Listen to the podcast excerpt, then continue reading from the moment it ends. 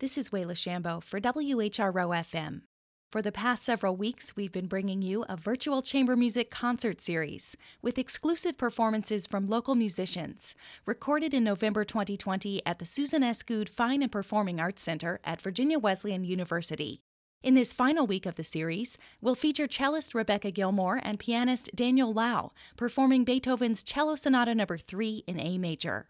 I spoke with Rebecca and Daniel about the joy of playing chamber music, especially with friends, and what lessons might come out of this challenging time.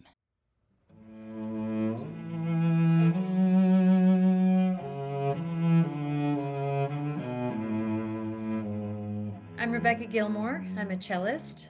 I live in the Hampton Roads area and I'm assistant principal cello with the Virginia Symphony, and I love practicing yoga as well.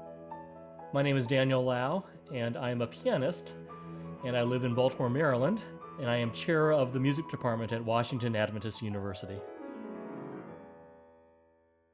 So it was obvious when I was watching and listening to the two of you playing together that you have a really great connection working with each other. And I think, Rebecca, you mentioned too about how it's nice to play with someone who's a friend as well as a colleague. And so I wondered if you could tell us a little about when and where you met and started playing together.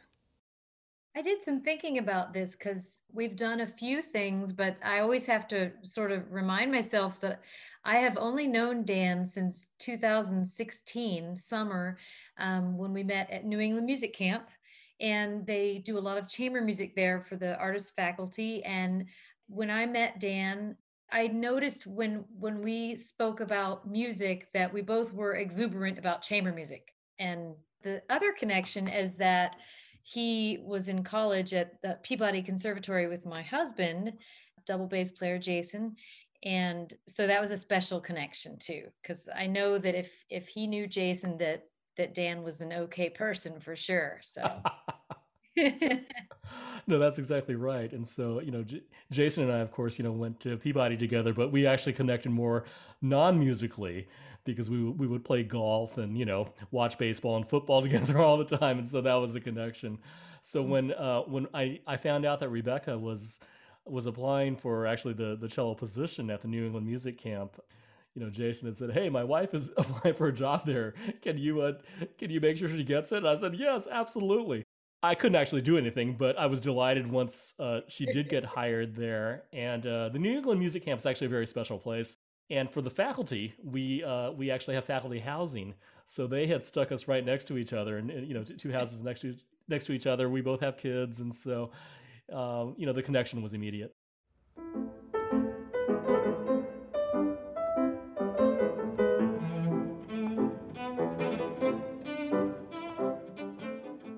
Rebecca, you mentioned too how you were both enthusiastic about playing chamber music, and I wonder if you you two could talk a little bit about what's special about that as a musician. You both do many things in your musical lives and careers, and what makes that particular kind of music making special to you? Chamber music is something that puts you in your best light as long as you're prepared. Um, it's a collaboration with smaller groups of people. It's a place where your voice is more prominent. So if you have something to say, it's going to be heard. And the pieces, there's so much literature to to pick from that it's just it's uh, kind of an inspiring platform if you will for for musicians uh, chamber music is just a wonderful wonderful way to make music you know, I think as a pianist also, you know, the um, you know, so much of our lives are spent in a practice room by ourselves. You know, I, I know Rebecca's a cellist, you know, has, has always been an orchestral player.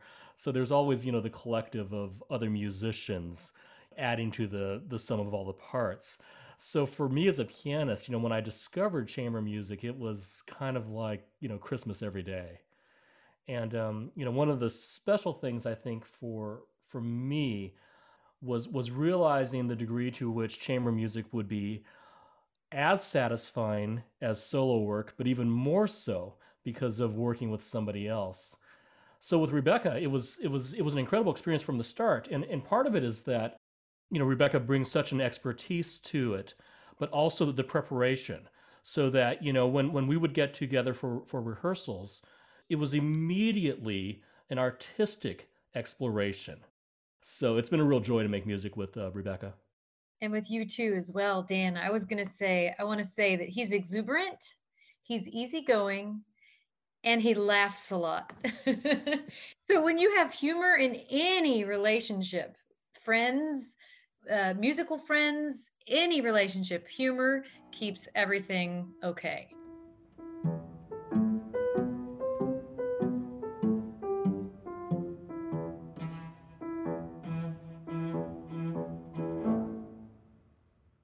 Played a Beethoven sonata for this virtual concert and wanted to talk a little bit about the piece as well. So what what do you love about this piece of music and if somebody's never heard it before, what would you say to them? What should they listen for or what do you want them to come away with? Well, I can say that for Beethoven A major sonata, I think that cellists love to play it particularly because of the opening I think if I were speaking to somebody that hadn't heard Beethoven A major before, I would say the cellist is put to the test about how you can be an equal partner in this chamber music piece. And Beethoven certainly stretches the the boundaries of the instrument. We talked about chamber music and the glories of chamber music. You know, this is the perfect example, I think, of a Beethoven cello sonata where there is truly equality of the parts. We play off of each other. And you know to play a piece like this is again it's it's it's a very special experience because when you practice it alone you're really only getting half of the story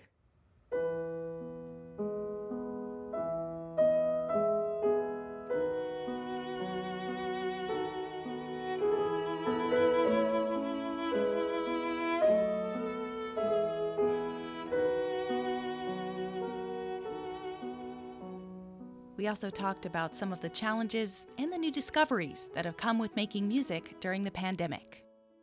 I guess the silver lining is that we are creating ways to do things and perhaps waking up other skills that we have that actually really work for us. So I've been having fun networking and speaking to people that I wouldn't have spoken to otherwise. And so that's been a positive thing, you know, because people really miss music and it's not the same when you turn on a cd so um, this acceptance of when we play a, a recorded performance with no audience this we have to accept that it's not perfect. I hope the audience listens with those same things in mind that they realize that musicians aren't able to rehearse together like we had been in the past.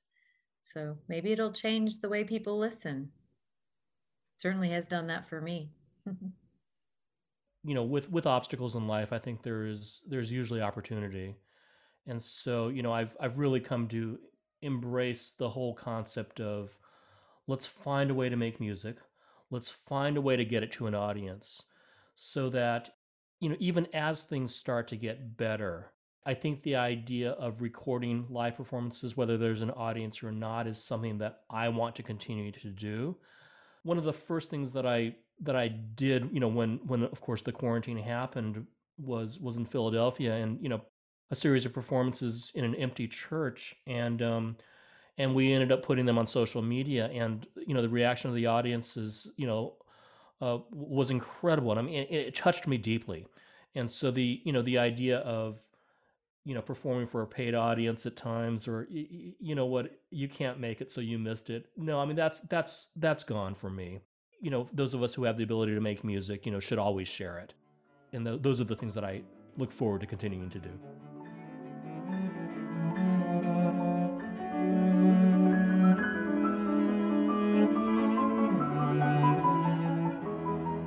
Cellist Rebecca Gilmore and pianist Daniel Lau, this week's featured artists in our virtual chamber music series.